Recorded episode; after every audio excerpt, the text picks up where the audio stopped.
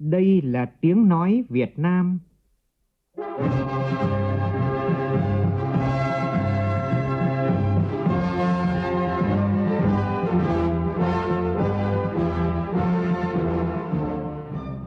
là tiếng nói Việt Nam, phát thanh từ Hà Nội, thủ đô nước Cộng hòa xã hội chủ nghĩa Việt Nam.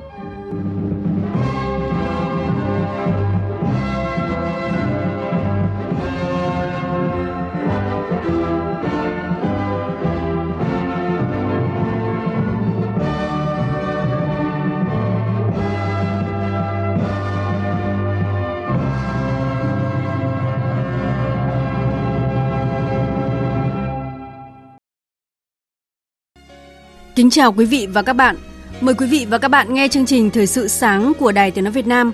Hôm nay, ngày 27 tháng 7 năm 2022, kỷ niệm 75 năm Ngày Thương binh Liệt sĩ.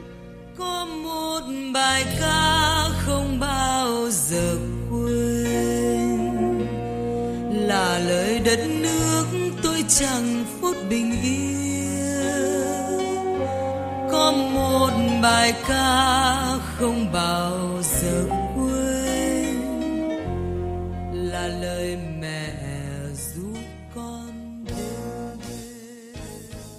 tôi nghĩ đến những người đồng chí đồng đội đã từng gian nan vất vả trong những năm tháng chiến tranh. Các đồng chí đã hy sinh. Chúng tôi còn lại cho đến ngày hòa bình và đến hôm nay tuổi đời tuy có cao nhưng cũng vẫn thấy rằng nhớ anh em nhớ thương các đồng chí để đến thăm thắp cho các đồng chí một nén hương. Cái chiến tranh nó tàn phá đất nước mình nó ghê gớm quá khốc liệt quá. Không thể nói hết được cái hy sinh mất mát của cha ông mình để giành lại những cái độc lập cho mình bây giờ? Từ cha ông mình đã, đã đã mong muốn cái khát vọng hòa bình. Thì bây giờ mình cũng phải có một cái trách nhiệm là gìn giữ cái hòa bình. Hòa bình là một cái giá rất đắt nhưng cũng là một cái niềm vui sướng của nhân dân chúng ta. Không gì so sánh được cái hòa bình của đất nước. Thưa quý vị và các bạn, hòa bình hôm nay đã được đánh đổi bởi sông máu của hàng triệu người con đã hy sinh vì Tổ quốc. Hiếm có đất nước nào mà mỗi tấc đất thước biển đều thấm đẫm máu xương của các anh hùng liệt sĩ, của thương bệnh binh. Và cũng hiếm có đất nước nào mà mỗi miền quê, mỗi xã phường, mỗi làng mạc khu phố đều có nghĩa trang liệt sĩ. 75 năm qua, ngày 27 tháng 7 hàng năm đã trở thành ngày mà những người đang sống trong hòa bình hôm nay mãi mãi không được quên và không thể quên. Điều này đã được Tổng Bí thư Nguyễn Phú Trọng nhấn mạnh tại buổi gặp mặt 75 đại biểu người có công tiêu biểu trong cả nước vừa diễn ra tại Hà Nội. Tôi mong muốn và đề nghị các địa phương, các cơ quan đơn vị cũng như mỗi cá nhân với ý thức trách nhiệm cao hãy chủ động, sáng tạo, triển khai nhiều hoạt động thiết thực hơn nữa coi đó là bổn phận là trách nhiệm và cũng là tình cảm để tỏ lòng biết ơn sâu sắc đối với những người đã cống hiến hy sinh cho sự nghiệp giải phóng dân tộc thống nhất đất nước và bảo vệ vững chắc tổ quốc việt nam xã hội chủ nghĩa của chúng ta mong các đồng chí hãy ghi nhớ và thấm nhuần thật sâu sắc điều đó Vâng, thật xúc động trong những ngày này, chúng ta được đọc lại những lời nhắn gửi từ chính những người lính gửi lại qua những lá thư trước lúc hy sinh. Xin được trích một đoạn trong bức thư của ba liệt sĩ Lê Hoàng Vũ, quê ở Thái Bình, Nguyễn Trí, quê Quảng Ngãi và Trần Viết Dũng, quê ở thành phố Sài Gòn, thuộc tiểu đội 1, trung đội Ký Con, Trung đoàn Bình Giã, Quân Giải phóng miền Nam, được viết vào đầu năm 1966. Bức thư có đoạn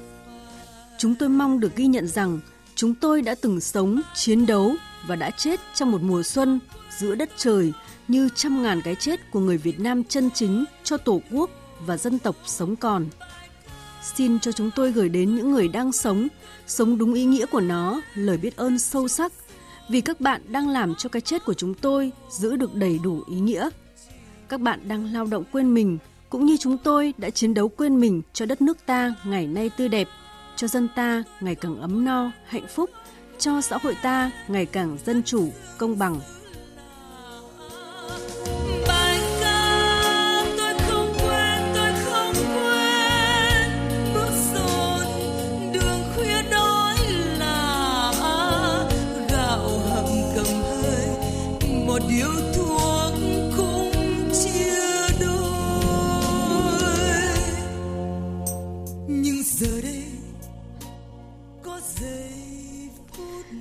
Vị và các bạn, trong những ngày qua, các hoạt động tưởng nhớ tri ân các anh hùng liệt sĩ, chăm lo cho thương binh, gia đình có công diễn ra trên khắp cả nước. Ngàn vạn ngọn nến, nến tri ân hòa cùng với khói hương thiêng liêng ở khắp các nghĩa trang liệt sĩ. Và để tưởng nhớ các anh hùng liệt sĩ đã ngã xuống vì nền độc lập tự do và bảo vệ toàn vẹn lãnh thổ của Tổ quốc, Chiều qua, Chủ tịch nước Nguyễn Xuân Phúc đã tới đặt vòng hoa và dâng hương tại đài tưởng niệm các anh hùng liệt sĩ tỉnh Quảng Ninh Chủ tịch nước Nguyễn Xuân Phúc cũng đã tới đặt vòng hoa và dâng hương tưởng niệm bí thư đặc khu ủy đầu tiên của khu mỏ Quảng Ninh, anh hùng lực lượng vũ trang nhân dân, liệt sĩ Vũ Văn Hiếu. Trước khi hy sinh tại nhà tù Côn Đảo vào tháng 4 năm 1942, đồng chí đã trao chiếc áo duy nhất của mình cho đồng đội với mong muốn đó là cống hiến cuối cùng cho Đảng và người đón nhận chiếc áo đó chính là đồng chí Lê Duẩn, sau này trở thành Tổng bí thư của Đảng. Theo phóng viên Thanh Hiếu tại miền Trung, đúng 8 giờ tối qua, tất cả các nghĩa trang liệt sĩ, nhà bia ghi danh và đài tưởng niệm trên địa bàn tỉnh Quảng Bình đã đồng loạt thắp lên ánh nến lung linh trên từng phần mộ liệt sĩ.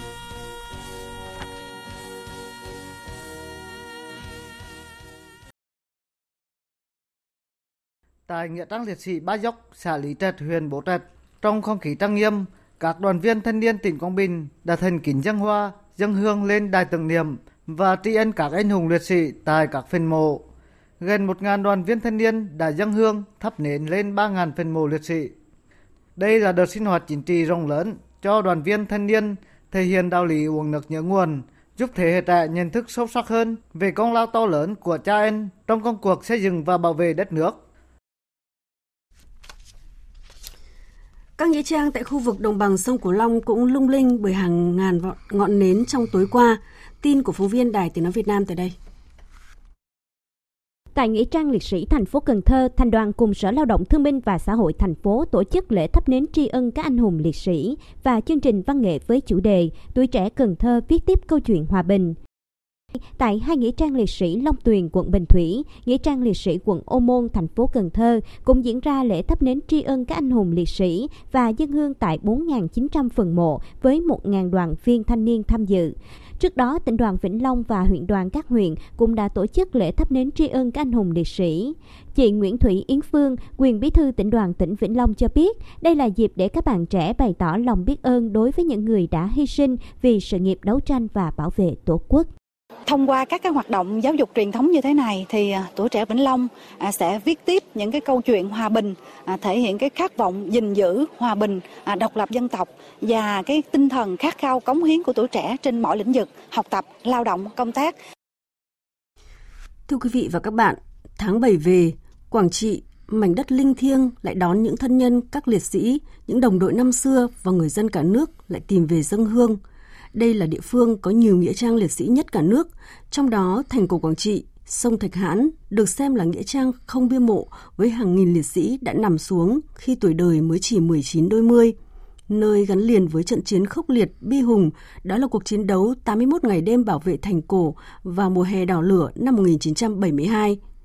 Từ những đổ nát của chiến tranh 50 năm trước, Hôm nay, người dân nơi đây đang nỗ lực xây dựng thị xã Quảng Trị trở thành biểu tượng của khát vọng hòa bình, một đô thị xanh bên dòng sông Hoa Đỏ. Mời quý vị và các bạn cùng với phóng viên Đình Thiệu tại miền Trung đến cõi thiêng thành cổ Quảng Trị trong sớm nay.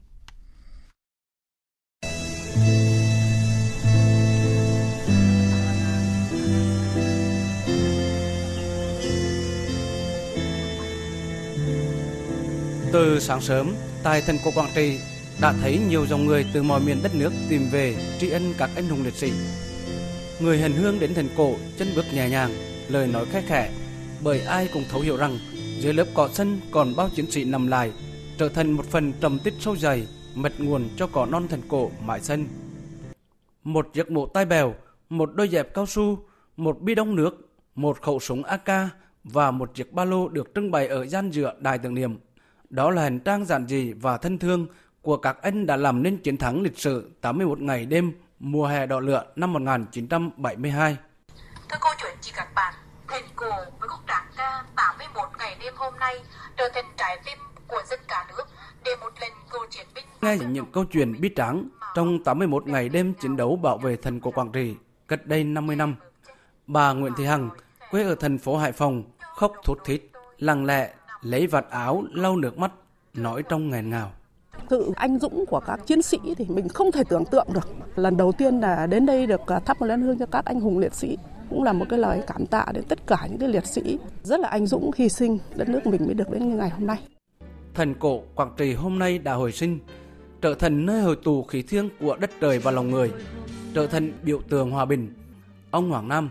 Phó Chủ tịch Ủy ban nhân dân tỉnh Quảng Trị khẳng định, lễ hội vì hòa bình hướng đến tôn vinh các giá trị hòa bình, lan tỏa thông điệp về hòa bình của nhân dân Việt Nam và các dân tộc yêu chuộng hòa bình trên thế giới. Quảng Trị là tên gọi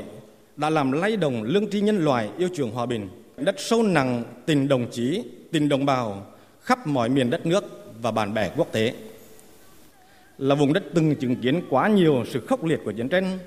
cho nên hòa bình lúc nào cũng là khát vọng cháy bỏng, là mong muốn chung của nhân dân Quảng Trị cũng như toàn thể nhân dân Việt Nam. Nhẹ bước chân và nói khẽ thôi, thành cổ rộng sau đồng đội tôi nằm chật. Mỗi tấc đất là một cuộc đời có thật, cho hôm nay tôi đến nghẹn ngào. cho tôi hôm nay vào thành cổ thắp một nén nhang viếng người nằm dưới cỏ là nén tâm nhang dâng lên các anh hùng liệt sĩ đã hy sinh vì Tổ quốc. Đài Tiếng Nói Việt Nam thực hiện chương trình phát thanh đặc biệt nhân kỷ niệm 75 năm Ngày Thương binh Liệt sĩ, 50 năm bảo vệ thành cổ Quảng Trị với chủ đề Những câu chuyện kể từ thành cổ. Chương trình phát sóng trực tiếp trên kênh thời sự từ 7 giờ đến 8 giờ 30 phút ngày 27 tháng 7 năm 2022 trên các sóng FM tần số 100 MHz, 94 MHz, 95 MHz, trên sóng AM tần số 675 kHz ở khu vực miền Bắc, 630 kHz ở khu vực miền Trung và 711 kHz ở khu vực miền Nam. Phát đồng thời trên các nền tảng số website vov1.vn fanpage Facebook VOV1 gạch ngang thời sự. Mời quý vị và các bạn đón nghe. Vâng, ạ, chúng tôi xin được nhắc lại là chương trình phát thanh đặc biệt kỷ niệm 75 năm Ngày Thương binh Liệt sĩ với chủ đề Những câu chuyện kể từ thành cổ sẽ bắt đầu sau ít phút nữa vào lúc 7 giờ sáng nay. Mời quý vị và các bạn quan tâm đón nghe. Thời sự VOV nhanh, tin cậy, hấp dẫn.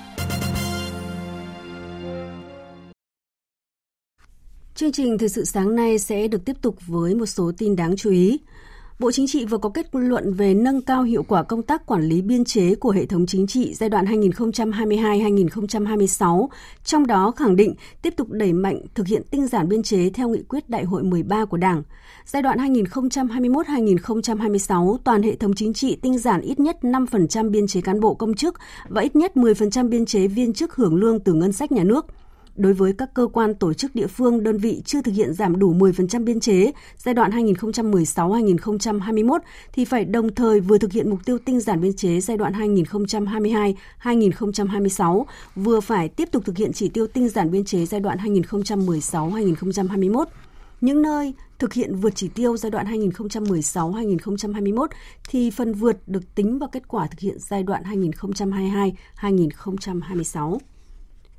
Phó Thủ tướng Lê Văn Thành vừa ký quyết định phê duyệt chiến lược quốc gia về biến đổi khí hậu giai đoạn 2000 đến năm 2050. Theo đó, mục tiêu tổng quát của chiến lược là chủ động thích ứng hiệu quả, giảm mức độ dễ bị tổn thương, tổn thất và thiệt hại do biến đổi khí hậu, giảm phát thải nhà kính theo mục tiêu phát thải dòng bằng không vào năm 2050. Theo chiến lược phấn đấu đến năm 2050, quản lý hiệu quả tài nguyên nước và đất, cải thiện chất lượng môi trường phục vụ phát triển kinh tế xã hội, giữ vững độ che phủ rừng ổn định ở mức 43% và đảm bảo lâm phận rừng quốc gia. Bảo đảm 100% dân số được cung cấp nước sạch hợp vệ sinh, 100% số hộ dân thuộc khu vực thường xuyên xảy ra thiên tai có nhà ở bảo đảm an toàn. Bảo hiểm rủi ro thiên tai cho các hoạt động sản xuất kinh doanh, tài sản của doanh nghiệp và xã hội. Về mục tiêu giảm phát thải nhà kính, chiến lược phấn đấu đến mục tiêu phát thải dòng bằng không vào năm 2050, tích cực đóng góp có trách nhiệm cùng cộng đồng quốc tế bảo vệ khí hậu trái đất, nâng cao chất lượng tăng trưởng, sức cạnh tranh của nền kinh tế. Đến năm 2050, bảo đảm tổng lượng phát thải khí nhà kính quốc gia đạt mức phát thải dòng bằng không, lượng phát thải đạt đỉnh vào năm 2035, sau đó giảm nhanh.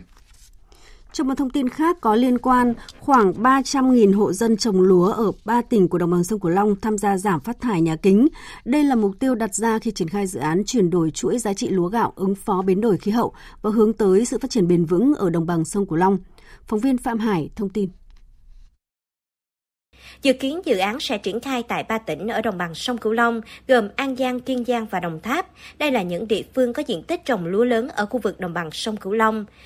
Bà Trần Thu Hà, giám đốc dự án chuyển đổi chuỗi giá trị lúa gạo ứng phó với biến đổi khí hậu và hướng tới sự phát triển bền vững ở đồng bằng sông Cửu Long cho biết, ở Việt Nam khí thải từ các hoạt động sản xuất nông nghiệp chiếm 25 đến 30% tổng lượng khí thải và một nửa trong số đó đến từ các hoạt động sản xuất lúa gạo. Dự án được thực hiện từ năm 2022 đến năm 2027 tại ba tỉnh sản xuất lúa trọng điểm ở khu vực đồng bằng sông Cửu Long là An Giang, Kiên Giang và Đồng Tháp và mục tiêu của dự án là chuyển đổi sang nền kinh tế carbon thấp, tăng trưởng xanh và hệ thống lương thực chống chịu với biến đổi khí hậu khu vực đồng bằng sông Cửu Long.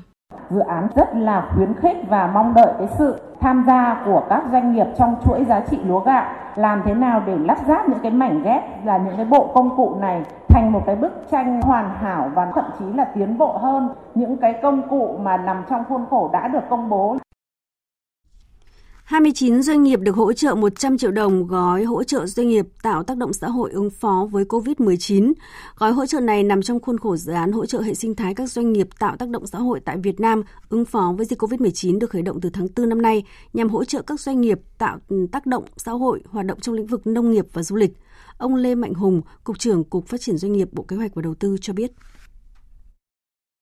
thì chúng tôi mong rằng là sau khi có được cái gói hỗ trợ sau 6 tháng chúng tôi sẽ thấy được cái sự phát triển vượt bậc và có cái tính bền vững trong tương lai nhưng mà quan trọng hơn ấy là chúng tôi muốn là các cái doanh nghiệp tiếp tục là chia sẻ các cái hình ảnh và các cái à, kinh nghiệm của mình khi mà thực hiện được các cái mô hình kinh doanh mới và mô hình bền vững cho các cái doanh nghiệp khác, cũng như là quay lại những cái à, hình ảnh hoặc là những cái câu chuyện chia sẻ để chúng tôi đưa lên cái nền tảng thông tin của cục phát triển doanh nghiệp để chia sẻ ra cho cộng đồng doanh nghiệp với những cái bài học thành công này.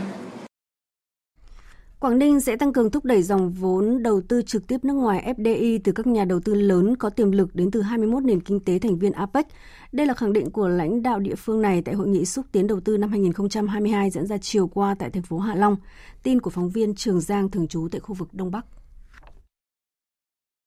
Hội nghị có sự tham dự của các thành viên APEC đến từ 21 nền kinh tế trong khu vực châu Á-Thái Bình Dương – đại diện của những tập đoàn hàng đầu thế giới về công nghiệp chế biến chế tạo, thiết bị điện tử, năng lượng như NEC Corporation, Quanta Computer, BAE System, tập đoàn United Parcel Service cùng các tổ chức quốc tế uy tín như Liên đoàn Doanh nghiệp Singapore, Liên đoàn ngành công nghiệp Thái Lan. Ông Kaspar Bundik, Phó Chủ tịch Phòng Thương mại Trung và Đông Âu cho rằng Tỉnh Quảng Ninh được nhiều nhà đầu tư của châu Âu biết đến nhờ những lợi thế liên quan đến logistics, vị trí. Đó không phải là thành tựu tự nhiên có được, mà là kết quả của chiến lược mang tính chất dài hạn, tầm nhìn lâu dài, những kinh nghiệm thực tiễn về phát triển khu công nghiệp, logistics và rất nhiều những lợi thế, lợi ích mà tỉnh có thể mang lại cho các nhà đầu tư. Từ ưu tiên của Quảng Ninh là kêu gọi thu hút đầu tư vào các lĩnh vực du lịch, dịch vụ tổng hợp hiện đại, công nghiệp chế biến chế tạo, công nghiệp phụ trợ, công nghệ cao, công nghệ thông minh – kinh tế biển, logistics, cảng biển và dịch vụ cảng biển, nông nghiệp sinh thái, năng lượng sạch. Ông Nguyễn Tường Văn, Chủ tịch Ủy ban nhân dân tỉnh Quảng Ninh khẳng định: Chúng tôi rất mong muốn là kêu gọi những tập đoàn lớn, những tập đoàn đa quốc gia với vai trò dẫn dắt để thuyết phục được các nhà đầu tư lớn thì Quảng Ninh cũng sẽ xin tiếp thu đầy đủ và cam kết nỗ lực hết mình để thực hiện và sẵn sàng chuẩn bị những điều kiện tốt nhất đón các nhà đầu tư.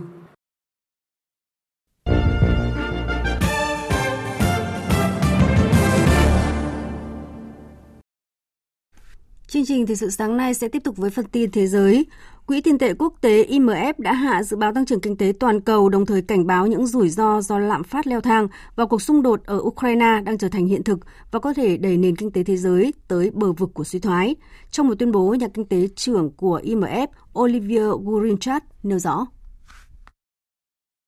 is facing an increasingly gloomy and uncertain outlook.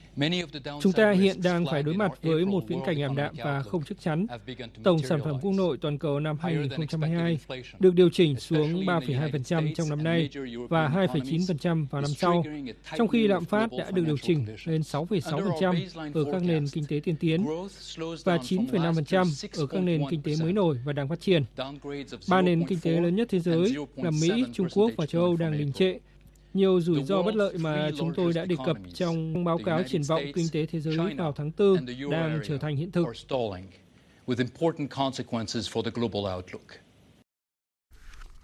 Các số liệu về tình hình hạn hán tại Pháp công bố hôm qua cho biết tổng cộng 90 trong số 96 tỉnh ở nước này đã phải hạn chế sử dụng nước do hạn hán đang diễn ra trong bối cảnh nắng nóng như đổ lửa và lượng mưa thấp gây ra tình trạng thiếu nguồn cung nước ở nhiều khu vực. Chỉ có một số tỉnh ở nước này, trong đó có vùng thủ đô Paris, là không bị áp đặt hạn chế sử dụng nước.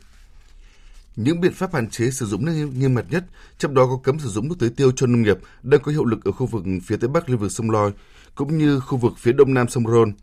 Những khu vực phía tây nam của các con sông Tát và Lot hiển thị màu đỏ mức cao nhất. Trên bản đồ về hạn hán được ký hiệu bằng màu sắc, trong khi vùng núi Alper thường xanh tươi trước đây hiện đang trải qua tình trạng khô cằn nghiêm trọng. Còn tại Đức, hôm qua, các nhà chức trách nước này đã tiến hành sơ tán thêm dân cư khi cháy rừng hoành hành tại khu vực miền đông nước này có xu hướng lan rộng. Các quan chức cho biết vẫn chưa rõ khi nào đám cháy sẽ được kiểm soát hoàn toàn, song cảnh báo có thể mất đến vài ngày. Theo nguồn tin chính thức, khoảng 350 nhân viên cứu hỏa đã được huy động nhằm khống chế đám cháy, vốn đã hoàn thành trên diện tích khoảng 850 ha. Đợt cháy rừng này xảy ra do tình trạng nắng nóng cực đoan kéo dài. Không chỉ tại Đức, cháy rừng cũng hoành hành tại nhiều nước khác như là Bồ Đào Nha, Tây Ban Nha và Croatia khi phần lớn châu Âu đang chìm trong đợt nắng nóng dữ dội với nhiệt độ vượt ngưỡng 40 độ C tại một số khu vực. Tổng giám đốc cơ quan hàng không vũ trụ Nga ông Borisov cho biết đã quyết định rút khỏi trạm vũ trụ quốc tế ISS sau năm 2024. Trong một thông báo với Tổng thống Nga Vladimir Putin, ông Borisov nêu rõ. Chúng ta đã có những hoạt động hợp tác quốc tế tại trạm vũ trụ quốc tế. Chúng ta sẽ hoàn thành mọi nghĩa vụ của mình với các đối tác. Nhưng quyết định rút khỏi trạm sau năm 2024 đã được đưa ra. Tôi nghĩ rằng đến thời điểm này, chúng ta bắt đầu hình thành một trạm vũ trụ riêng của mình. Theo cơ quan vũ trụ Nga, Moscow quyết định rút khỏi trạm không gian quốc tế ISS sau năm 2024 và Nga sẽ bắt đầu xây dựng trạm không gian của riêng mình. Cơ quan hàng không vũ trụ Mỹ NASA dự kiến kéo dài hoạt động của trạm vũ trụ quốc tế đến năm 2030. Tuy nhiên, ông Rogozin, lãnh đạo trước đó của cơ quan vũ trụ Nga nói rằng trạm vũ trụ quốc tế sẽ sụp đổ vào thời điểm đó nếu không có một số tiền lớn được đầu tư vào việc sửa chữa trạm. Chương trình thời sự sáng nay sẽ tiếp tục với một số tin thể thao.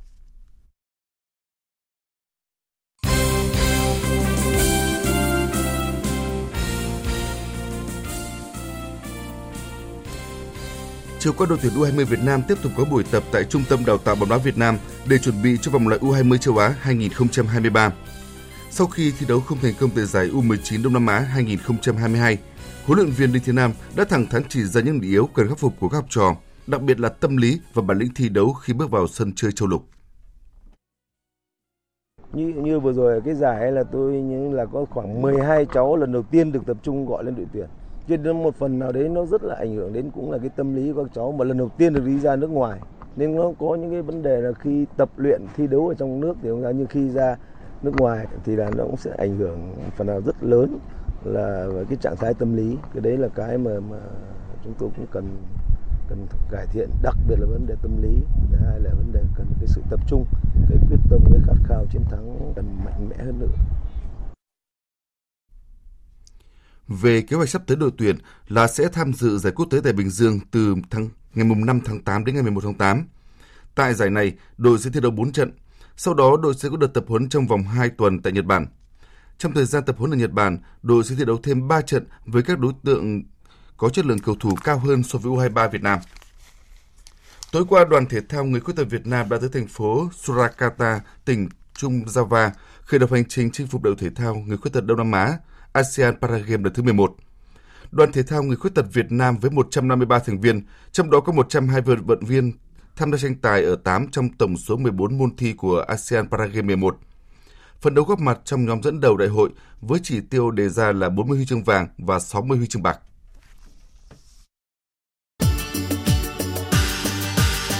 Dự báo thời tiết Khu vực Bắc Bộ, ngày nắng nóng, có nơi nắng nóng gay gắt, chiều tối và đêm có mưa rào và rông vài nơi, gió nhẹ, nhiệt độ từ 25 đến 37 độ, có nơi trên 37 độ. Khu vực từ Thanh Hóa đến Thừa Thiên Huế, ngày nắng nóng, có nơi nắng nóng gay gắt, chiều tối và đêm có mưa rào và rông vài nơi, gió nhẹ, nhiệt độ từ 25 đến 37 độ, có nơi trên 37 độ. Khu vực từ Đà Nẵng đến Bình Thuận, ngày nắng, phía Bắc có nắng nóng, có nơi nắng nóng gay gắt. Chiều tối và đêm có mưa rào và rông vài nơi. Riêng phía Nam, chiều và tối có mưa rào và rông rải rác, gió nhẹ. Nhiệt độ từ 24 đến 36 độ, có nơi trên 36 độ. Tây Nguyên có mưa rào và rông vài nơi. Riêng chiều tối có mưa rào và rông rải rác, gió nhẹ. Nhiệt độ từ 20 đến 33 độ. Khu vực Nam Bộ có mưa rào và rông vài nơi. Riêng chiều tối và tối có mưa rào và rông rải rác, gió nhẹ nhiệt độ từ 23 đến 34 độ, có nơi trên 34 độ. Khu vực Hà Nội ngày nắng nóng, đêm không mưa, gió nam cấp 2 cấp 3, nhiệt độ từ 26 đến 37 độ. Dự báo thời tiết biển. Bắc Vịnh Bắc Bộ không mưa, tầm nhìn xa trên 10 km, gió nam đến tây nam cấp 3 cấp 4. Nam Vịnh Bắc Bộ, vùng biển từ Quảng Trị Quảng Ngãi không mưa, tầm nhìn xa trên 10 km, gió nam cấp 3 cấp 4. Vùng biển từ Bình Định đến Ninh Thuận, vùng biển từ Bình Thuận đến Cà Mau, vùng biển từ Cà Mau đến Kiên Giang và Vịnh Thái Lan, cùng vùng biển xung quanh hai quần đảo Hoàng Sa và Trường Sa. Có mưa rào và rông vài nơi, tầm nhìn xa trên 10 km, gió nhẹ. Ít phút còn lại của chương trình, chúng tôi nhắc lại một số tin chính đã phát.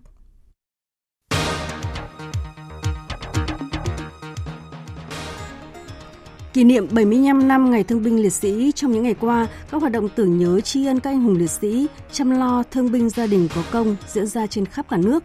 Ngàn vạn ngọn nến tri ân hòa cùng khói hương thiêng liêng ở khắp các nghĩa trang liệt sĩ.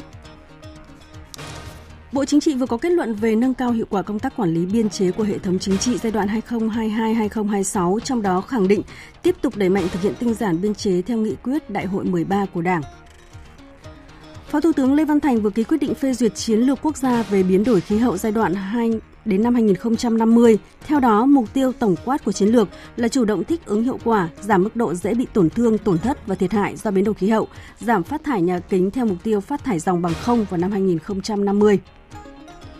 Quỹ tiền tệ quốc tế đã hạ dự báo tăng trưởng kinh tế toàn cầu đồng thời cảnh báo những rủi ro lạm phát leo thang và cuộc xung đột ở Ukraine đang trở thành hiện thực và có thể đẩy nền kinh tế thế giới tới bờ vực suy thoái.